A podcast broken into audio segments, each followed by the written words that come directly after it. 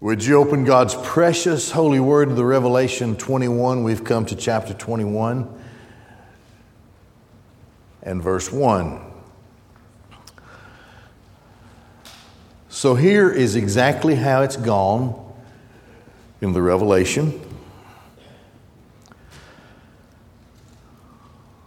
God the Father promised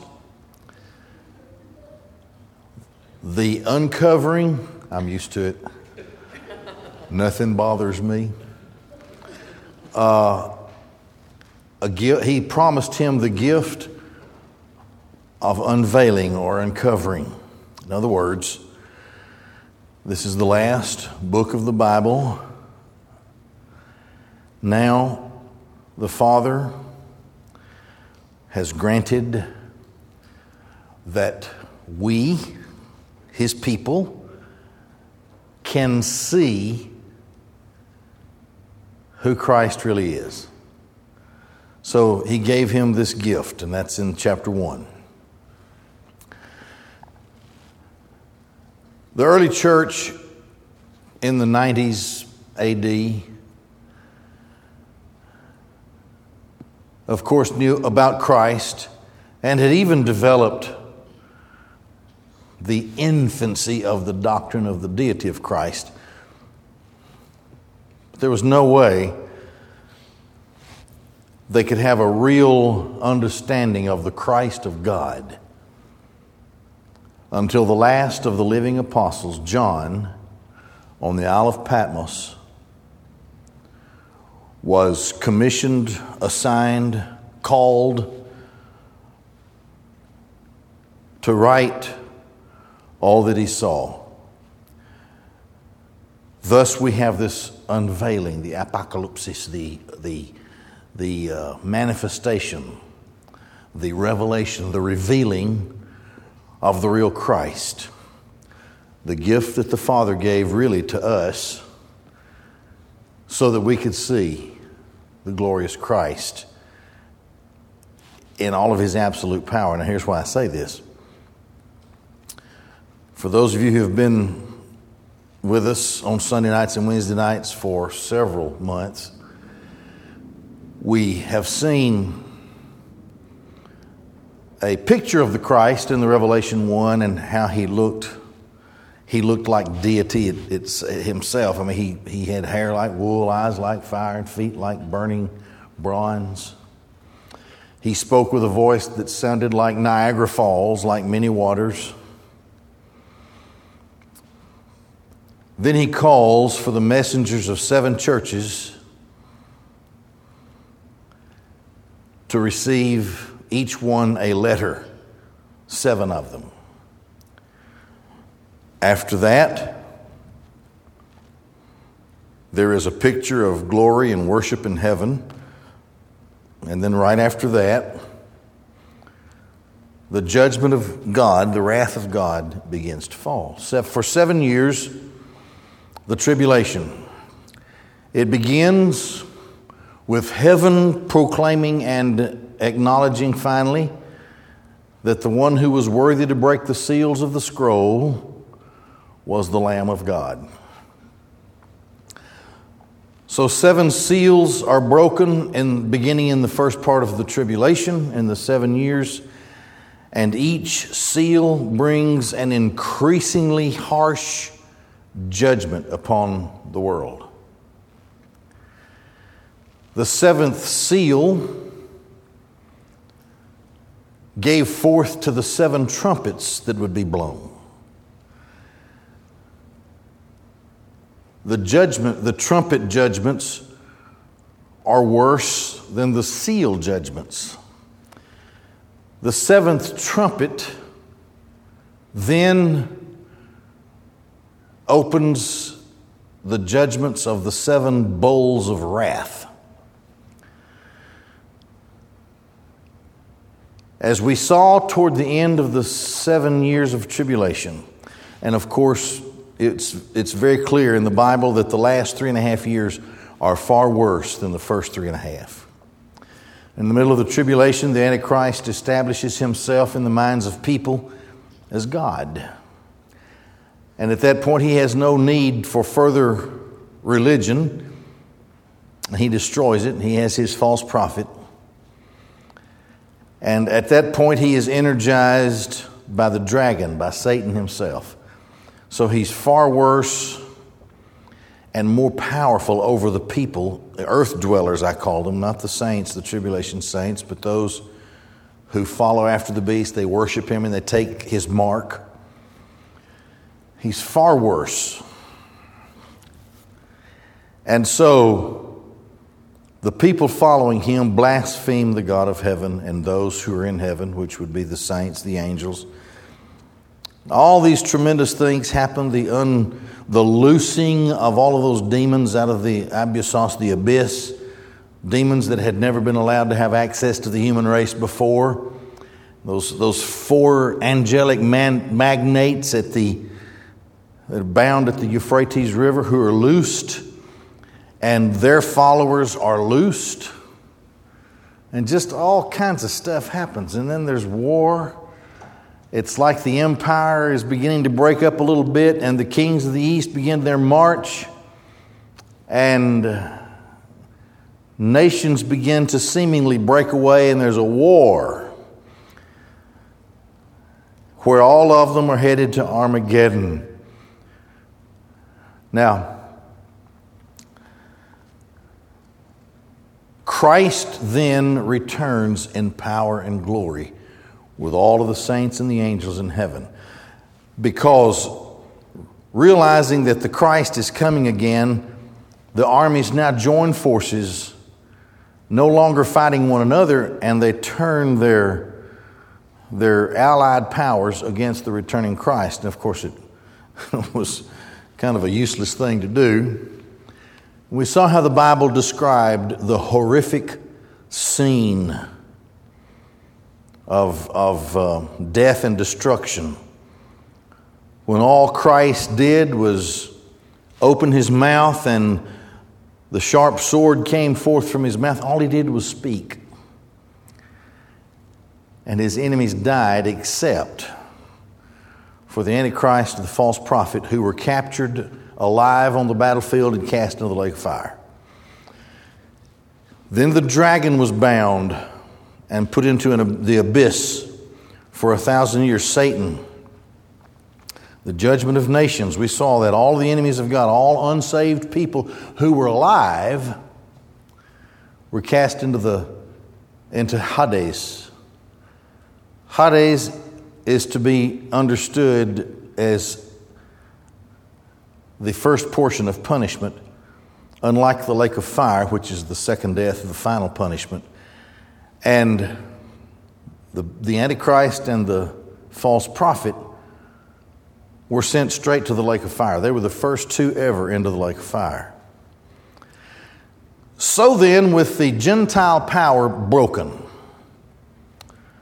and the Christ of God established, recognized in the revelation as the King of Kings, the Lord of Lords, he begins to set up his millennial kingdom. The thousand years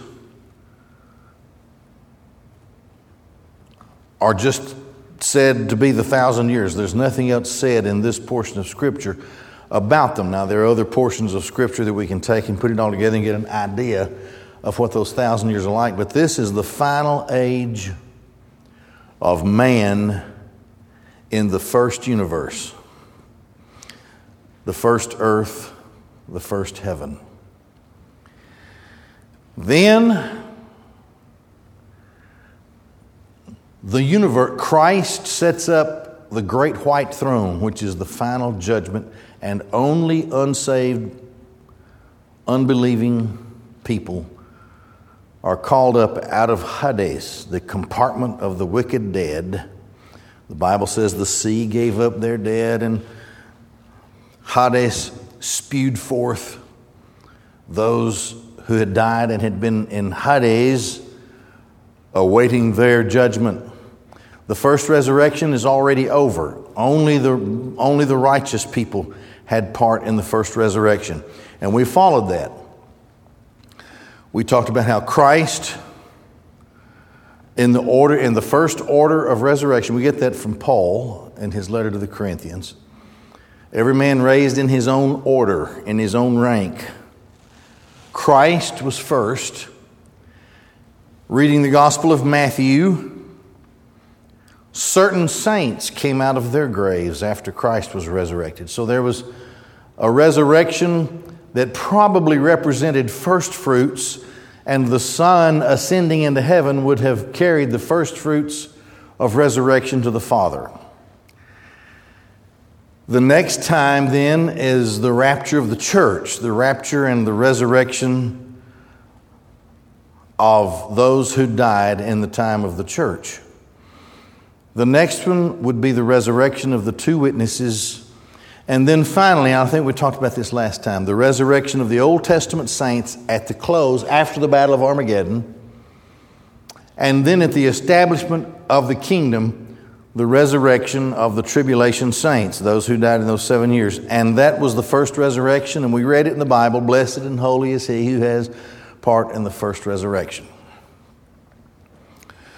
Then the great white throne.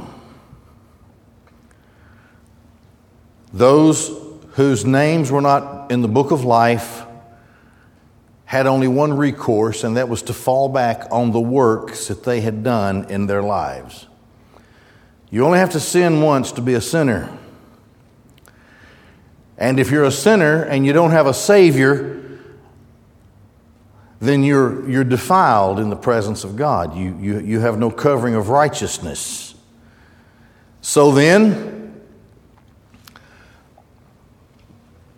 they all were cast into the lake of fire along with Satan, the dragon.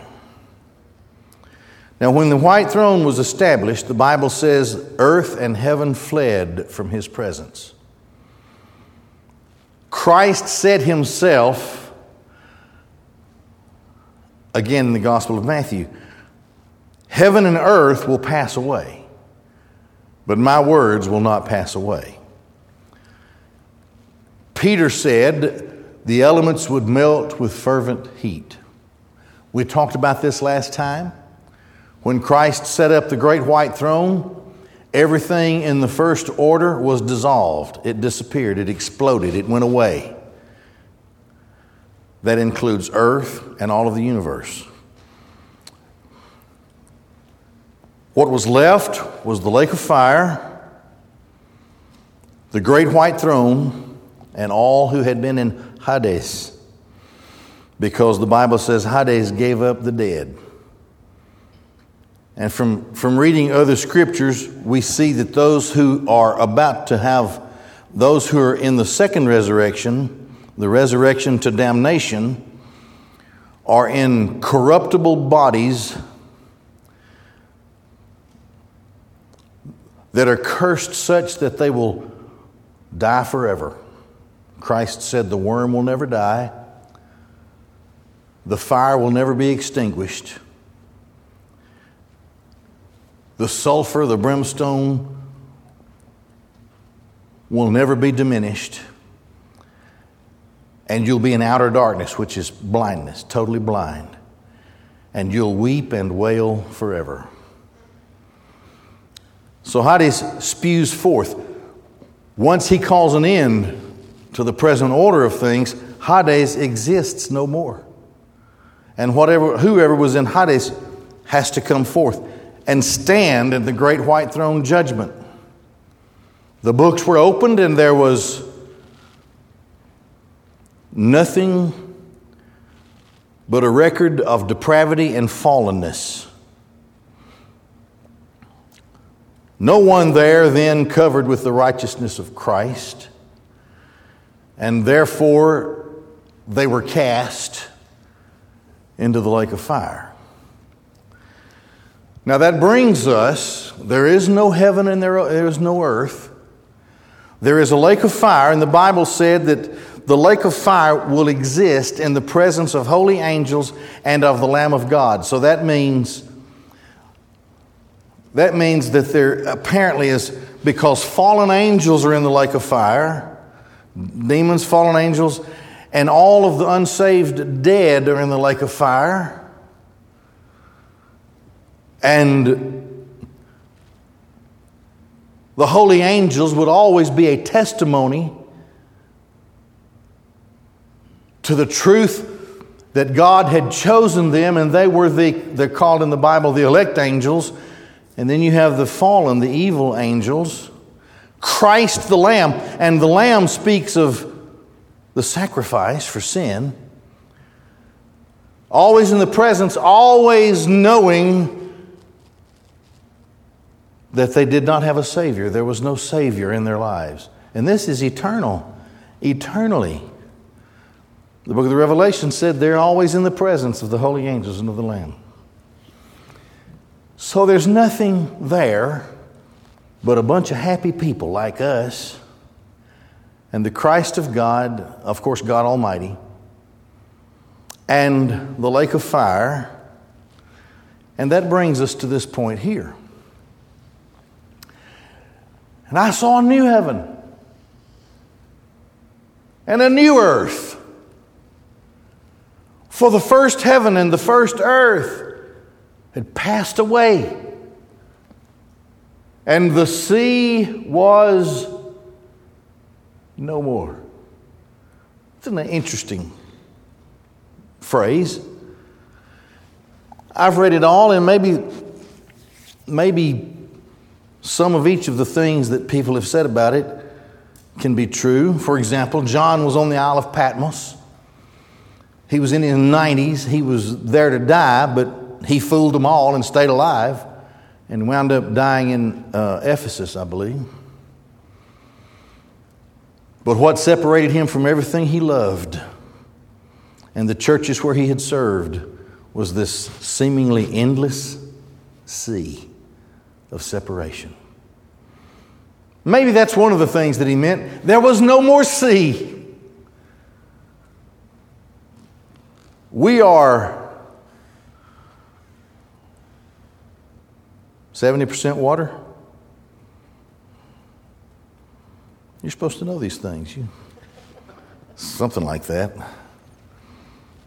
And you can throw in another 10 or 12% of hot air for me, I guess, but one person says, you know, there's a, there's a new way of life and the source of water, as it was, is not needed anymore because we have a new source of life giving water. We'll talk about that along the way. Whatever, the new earth is outfitted for people to enjoy it in its completion. The first earth was mostly water, but the new earth doesn't have a sea.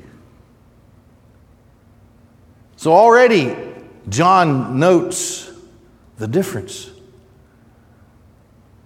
And I saw the holy city, the new Jerusalem, coming down out of heaven from God, having been prepared as a bride, having been adorned for her husband. Let's reflect on this.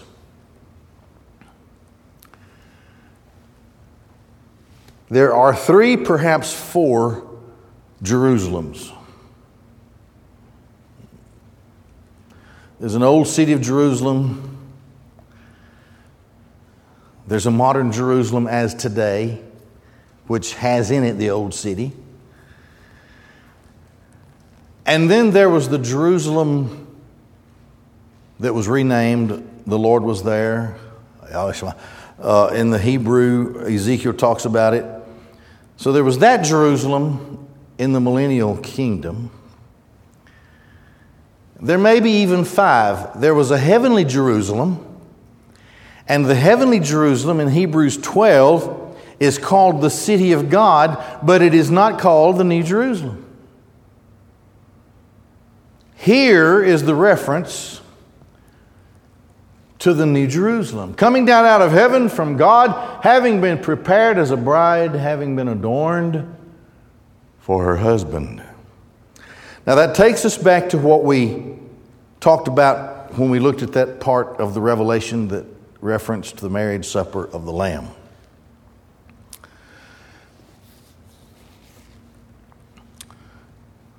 God the Father covenanted, we learn in the Bible, from before the foundation of the world, God the Father covenanted with the Son to give him a bride. That's betrothal.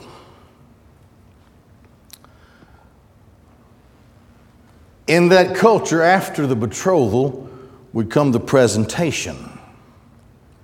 For us, that would be the rapture when we are presented to Christ. Most likely, the marriage supper and the happiness of it would, is going to last the whole thousand years in the millennial kingdom. But then comes the consummation. And here is the consummation. But now, I want you to notice this. The holy city, New Jerusalem, the New, the New Jerusalem, coming down out of heaven from God, having been prepared, Christ said, I'm going to prepare a place for you. As a bride, having been adorned for her husband. God put away his wife in the Old Testament.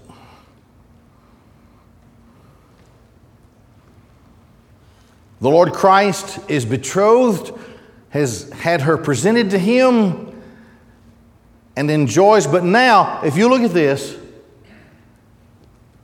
he says, I saw the holy city, the New Jerusalem, coming down out of heaven from God, having been prepared as a bride, having been adorned for her husband. At this time, we go back to what uh, Paul says in 1 Corinthians, where the Son gives up the kingdom to the Father. It's my view and it's my belief that at this point now, after the great white throne, and after everything that has happened with a new heaven and a new earth. In my view, since this city is for the bride, in my view, it's quite likely that the bride now is not just the church, but all of the redeemed of all of the ages. Because when you study this chapter and the next chapter, there's, there's no other way to see it. So here's what you have there are, any, there are no more lost people, they're all in the lake of fire. No more demons, no more devil, no more Satan, no more fallen angels, they're in the lake of fire. Won't ever have to worry. Glorified people in glorified bodies in a new economy, in a new way of living and of life, outfitted for eternity in these glorified bodies. So, could it be, you know, we talked about how even heaven had suffered a revolt from the evil angels and their leader, even heaven. And up until that part in the Revelation where he was kicked out of heaven, still Satan would bring accusations against the brethren, the saints of God, until he was kicked out. So, what about, what about heaven? There was a temple in heaven. Now, a temple bespeaks of intercession and it also bespeaks of covering sin and putting sin away, taking sacrifice, exercising ritual to note prayer and these things. But we, are not going to get to it tonight. But on down, it says there no temple was there. He's going to just keep describing the New Jerusalem. There's no need of a temple anymore. In the new heaven, the new earth, and the new Jerusalem. So here's a freshly prepared New Jerusalem. In my view, all of the saints are in this New Jerusalem. There's a new earth prepared, a new universe, a new heaven prepared, and a new Jerusalem. and John sees it coming out of heaven. Later on, in a few verses on down, he talks about how the angel carried him to a high mountain and he saw the city coming down. So here, the New Jerusalem coming down out of heaven from God. So now you have the lake of fire that will burn forever, a new heaven, a new earth, New Jerusalem, prepared as a bride, having been adorned for her husband. Now, it doesn't say that the New Jerusalem here is the bride, but it does say prepared as a bride. So it's coming fresh from the hand of God, new heaven, new earth, new Jerusalem. And it and the beauty of it is indescribable from our perspective, and John does the best that he can do. I heard a great voice from the throne, that's God, saying, Behold, the tabernacle of God is with men and he will tabernacle with them, and they will be his peoples, and God himself will be their God. Now let's take note of the, of the uh, language here. Skenose, from skenero skeno, and it speaks of a tent, a thing that can move around, but it also speaks of the presence of God in the earliest introduction to the tabernacle back in the book of Exodus. And in the tabernacle, of course, was the Holy of Holies, which was the presence of God with his people. But now notice here, it's not just his people, it's not just Israel here it's his people's. And God himself will be their God. So the tabernacle speaks of the mobile presence of God. There is no more temple. We'll see that on down, not tonight, but we'll see it. There is no temple in the New Jerusalem. There was a temple in the heavenly Jerusalem Angels came forth from that temple to throw out the bowls of wrath. But there's no temple in, in, the, in New Jerusalem. And that which signifies the presence of God is mobile and it's for everybody. They will be his peoples, and God himself will be their God and he will wipe away every tear from their eyes. Let me stop there just a second. There is a measure of time. Some will call this the eternal state. That's probably okay because it will last eternally.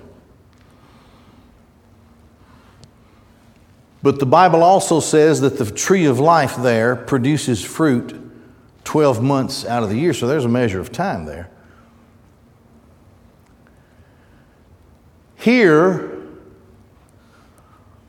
we have a loving God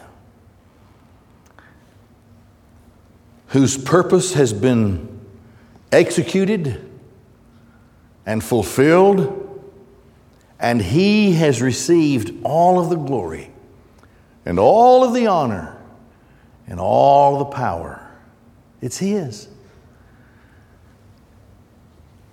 Now we're past the first heaven and first earth. We just, we just got past the great white throne.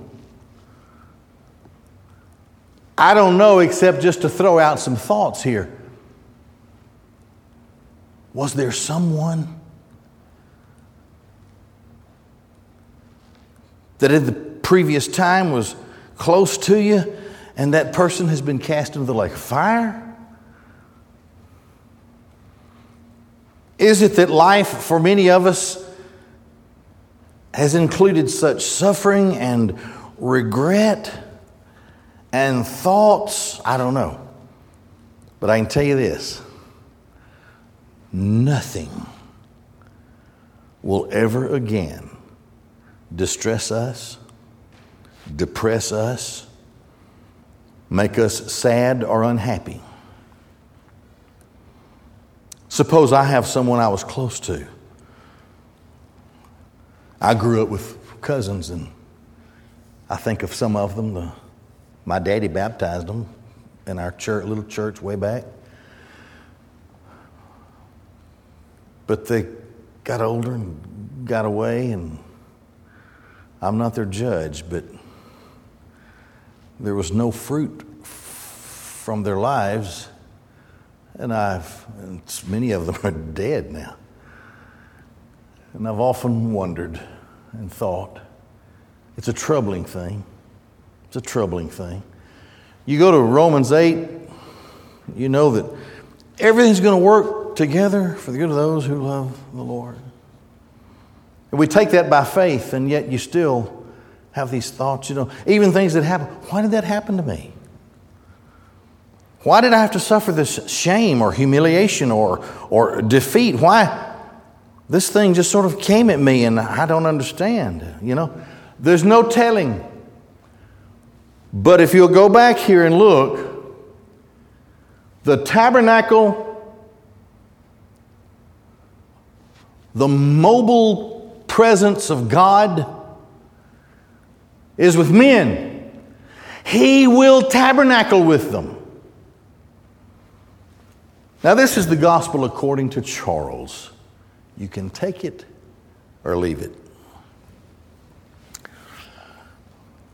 But I see a compassionate, loving God who created me and who knows me and knew me every step of the way. He wrote the book of my life, according to Psalm 139, before I ever was. He wrote on their pages before it ever happened. That's how well He knows me. Could it be that after all of these wonders that I have seen and uh, the end of everything and the great white throne and the lake of fire, could it be that God knows me better than I know myself and comes to my dwelling.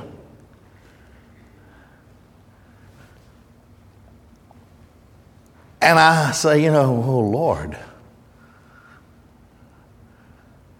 And I wouldn't know whether to invite him in or I wouldn't know what to do. But I can tell you what he'll do. He'll tell me if I fall down, he'll tell me to stand up. and I will be drawn to Him, unlike in any other way that I've ever been drawn to anybody. And I believe we'll embrace. And I believe with a smile on His face that will run through the essence of my existence.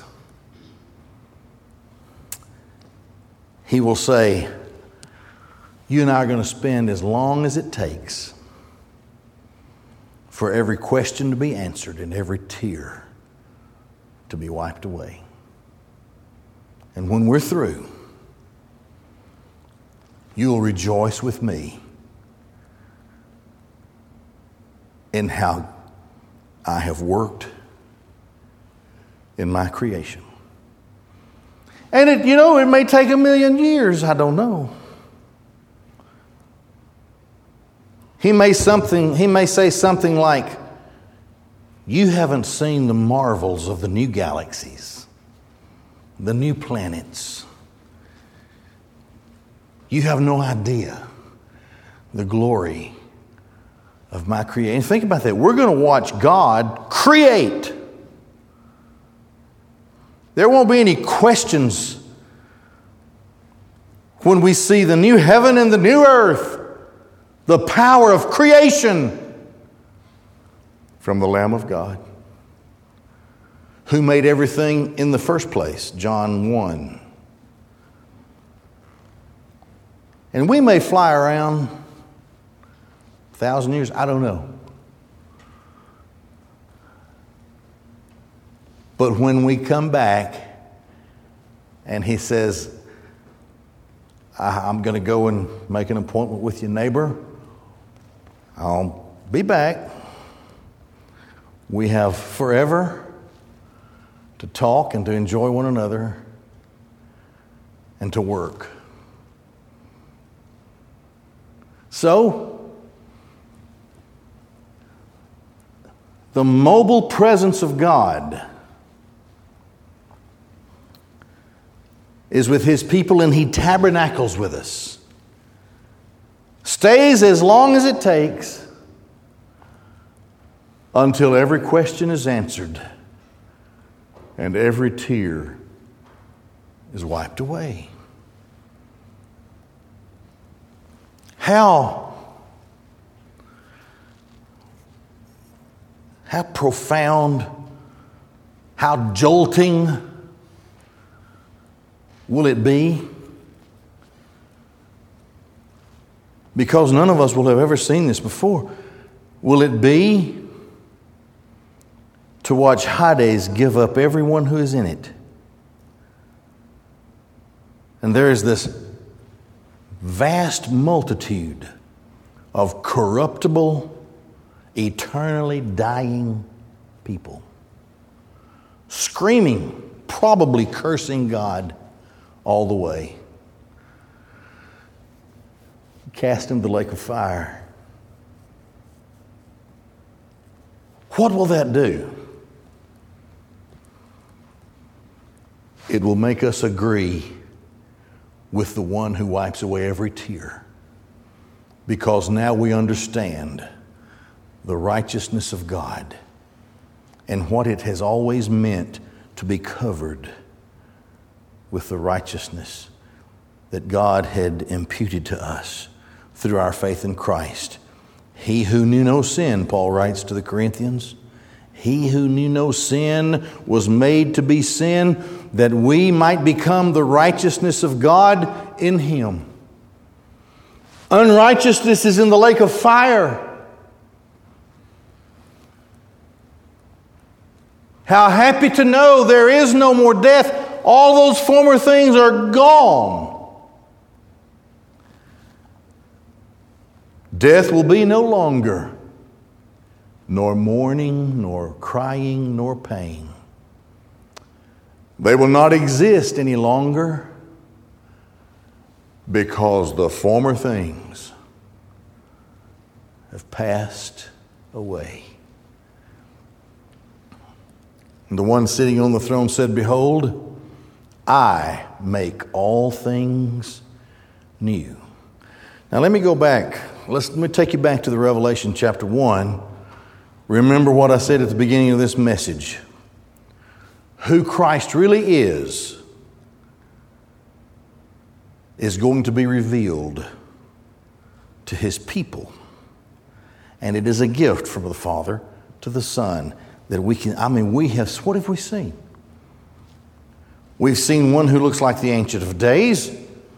We have watched the first earth with all of the full wrath of God falling on it, being judged and cursed. We saw how, through the irresistible call of God, tribulation saints came forward, even at the expense of their lives, and they were saved. We've seen the disruption of every kind of natural characteristic that could exist, such that all of the water turns to blood and all of the fish of the sea die, and the smoke gets thick and the world becomes dark, and people begin to choke even before they're dead.